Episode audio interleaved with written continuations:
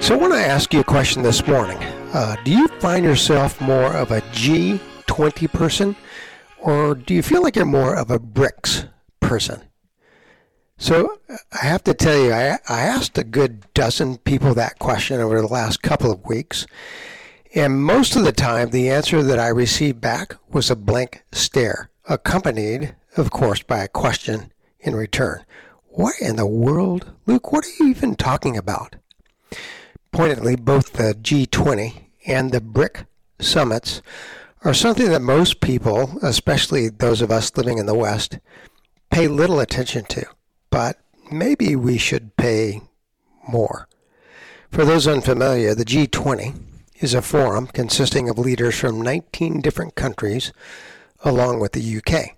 Founded in 1999, the summit was formed for the purpose of addressing a broad number of economic issues that posed a threat to the stability of the globe's economy. Since then, the summit has gathered annually, expanding its purposes to include climate issues along with the cause of sustainable development. While the summit has little formal power, it does wield considerable influence given the fact that its adherents represent 80% of the gross world product, 75% of international trade, and 60% of the world's land area. This year, 2023, however, there will be two world leaders ostensibly missing from the table China's Xi Jinping and Russia's Vladimir Putin. So, where, where will these two be? Of course, they will be attending an alternative summit, one known as the BRICS Summit. Again, for those unfamiliar, the BRICS Summit, founded in 2008, brings together leaders of just five countries, including Brazil, Russia, India, China, and South Africa. Side note, as of 2024, the summit has invited six additional countries to join their ranks. These include Argentina, Egypt, Ethiopia, Iran, Saudi Arabia, and the United Arab Emirates. This contingency of nations, as you can tell by just hearing that list of nations, represents a geopolitical rival to the core of G20 nations, including the United States. That said, some might look at the gross product represented by G20 countries and conclude that the BRICS summit does not represent much of a rivalry. However, what should be considered is the fact that by the year 2050, the economies of the BRICS countries will exceed those of the current G20 countries, which is why those living in the West might want to pay attention to what this summit is doing, especially given the absence of Xi Jinping and Putin and their growing relationship with another world leader, Kim Jong un of North Korea. While it might make those of us living in the West a bit uncomfortable, what is taking place on the world scene can best be described with two words. The words are power shift, which is what makes the ancient words spoken to Daniel in chapter 12 of his prophecy so relevant for us today. In our podcast today, I want to explore a question. Is it possible that the words spoken by Jesus to Daniel centuries ago are descriptive of what we're living through today. Without question, Jesus is speaking to Daniel about a shift in power that will take place in the future, a shift that will threaten, speaking from a worldly view, God's set aside followers, namely Christians, or those who bear the name of Jesus. Today I want to return to chapter 12 of Daniel, and as we do, I want to raise a couple of questions. Question one What, what is the power shift that Jesus is referring to in Daniel chapter 12? Two, what will the shift mean for the invisible church, for the church of Jesus Christ? Question three What is the real significance of this shift?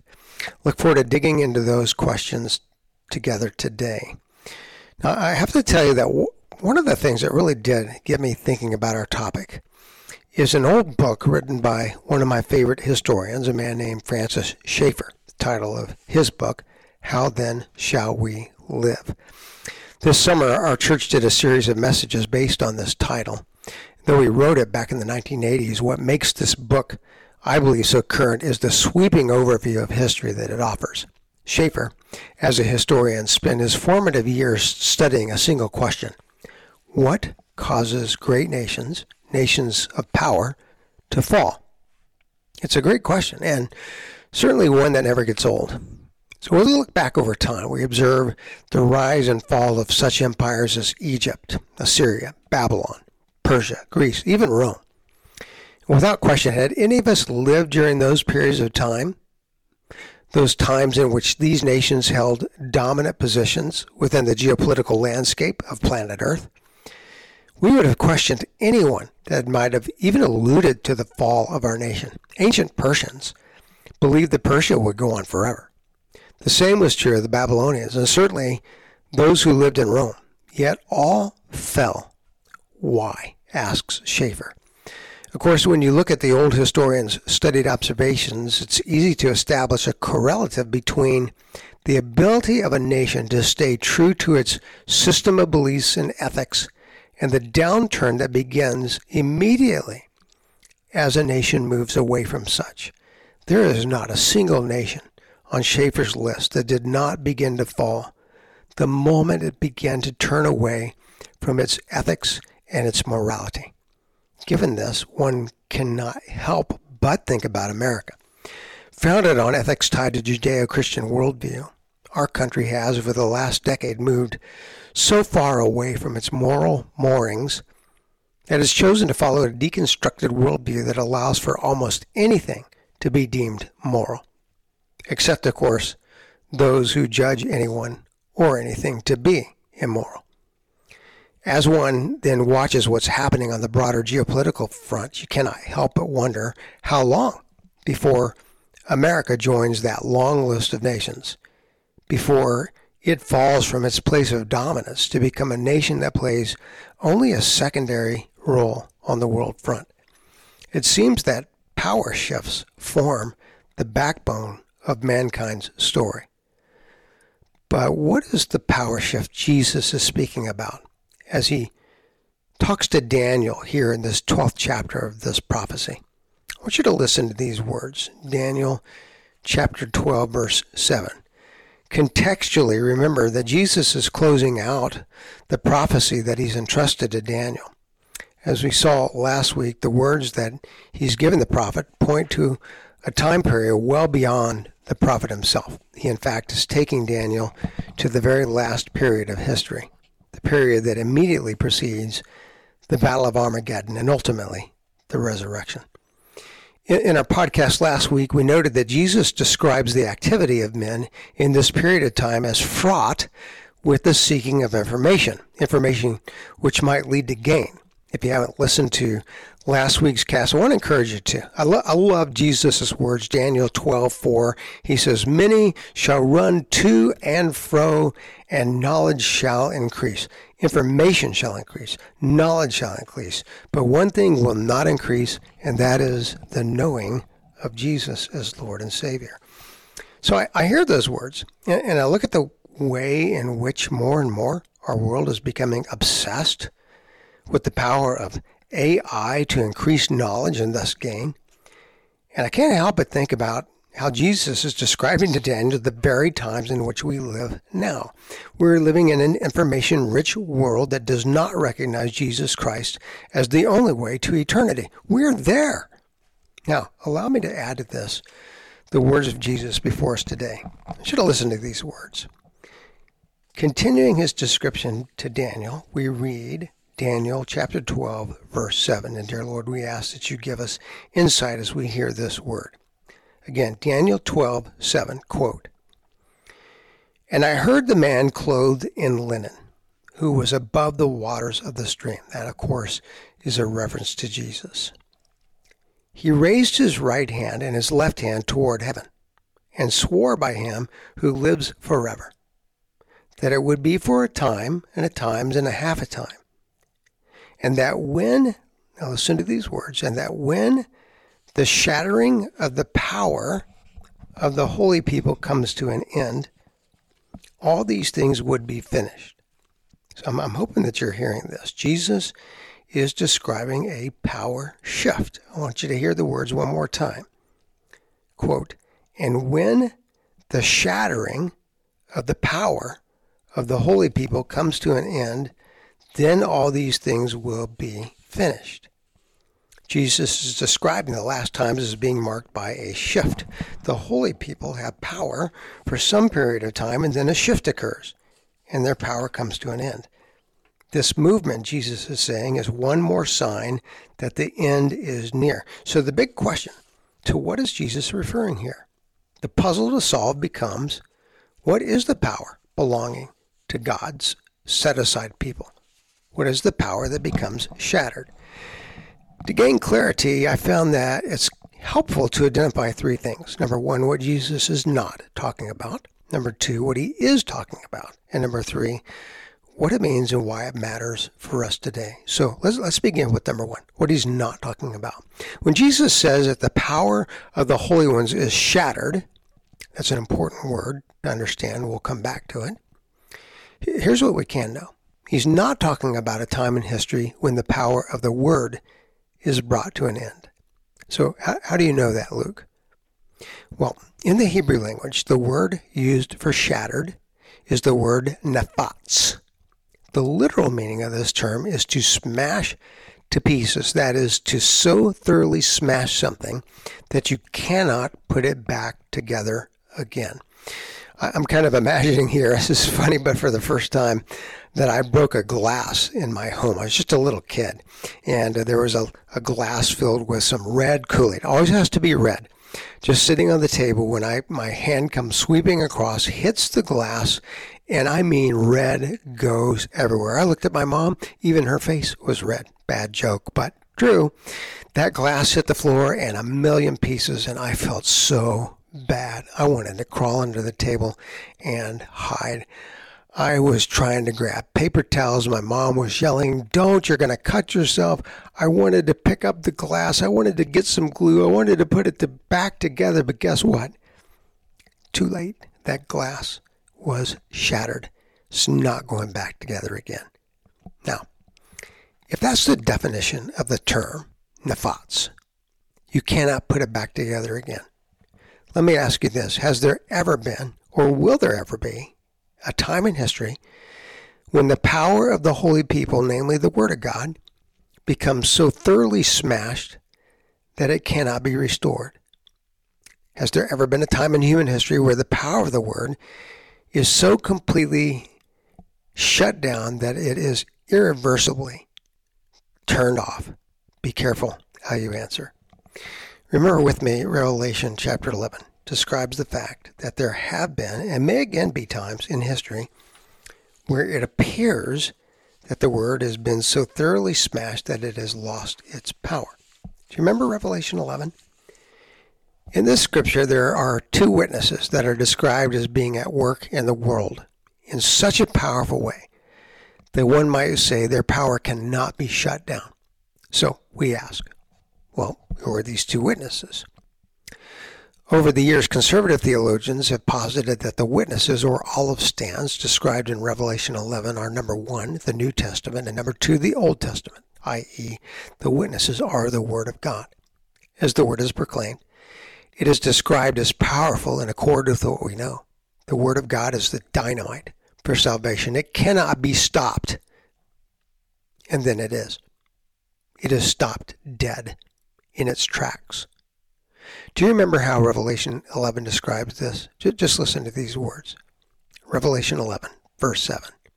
Quote, And when they have finished their testimony, the beast that rises from the bottomless pit, that's Satan, will make war on them and conquer them and kill them. He's killing the two witnesses. The Word of God and their dead bodies will lie in the street of the great city that symbolically is called Sodom and Egypt, where the Lord was crucified. No doubt this is highly symbolic language, but what you cannot miss is the reality that within human history there have been and may well again be times where the enemy of God's church, Satan, utilizing people, laws, and human institutions, actually wars against God's word to the degree that it is completely shut down. To use the symbolism of Revelation, the word is conquered and killed. Its body lies dead in the street. I want you to try this. Can you think of periods in history where individuals and even governments have been used by our enemy to shut down the power of the Word of God? You might think here about that period in Russian history, 1840, where Karl Marx acts to shut down the Bible, and we might add is successful in doing so. Marx and Lenin killed so many Christians, few would argue that from a worldly point of view, the gospel of Jesus Christ lay dead in the street. It was conquered.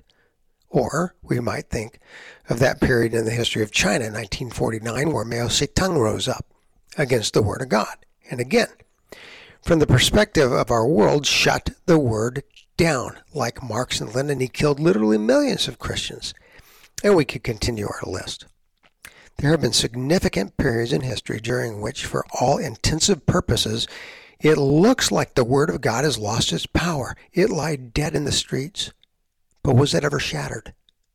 That is, has there ever been a time when the word is so irreparably shut down that it completely dies? Of course, the answer is no. And in fact, that is what Revelation 11 teaches us. You have to read the rest of the story.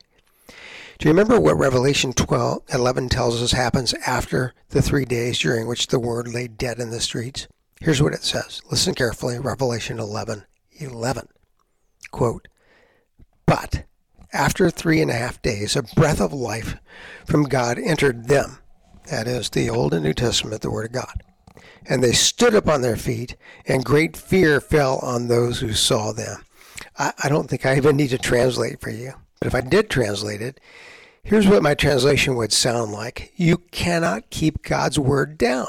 It cannot be stopped, and it will not be stopped, even to that last day when the Lord returns. Jesus said it this way Matthew 16 The gates of hell shall not prevail against it, the Word of God. So put this together. When Jesus tells Daniel that there will come a time when the power of the holy ones, God's church, will be shattered, here's what we know. He's not talking about a time when the power that belongs to the church, namely the Word of God, is shut down. So, what is he talking about? While I don't believe there's a definitive answer to this question, I do believe that some attention and credence ought to be given to those conservative theologians who suggest that what Jesus might be referring to here is best described by the term positional power. Positional power. Is that is that familiar to you? Here, here's what it means. As we look back over the course of human history, are there not times during which the holy ones, the church, enjoy a place of position in culture that is favored, a place in which it's able to use the power of the word influentially. Positional power is descriptive of such times.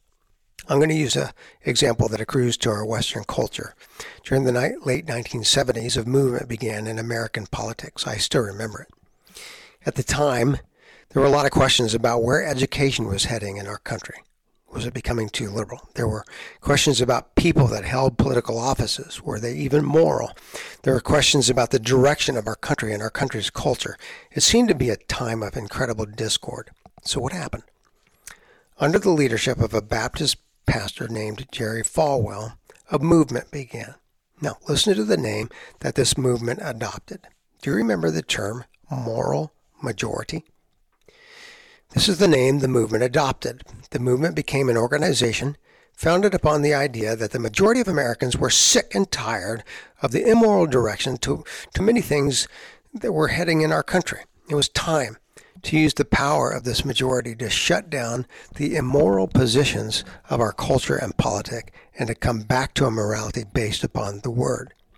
In other words, during the late 1970s, there was a time when the holy ones wielded their power positionally to influence the direction of country and culture. That was the late 1970s. Let me ask you this Does that same position belong to the church today? I'll ask even more simply Do you feel like today you're living in a time where the church is able to use its position to influence our world through the power of the word?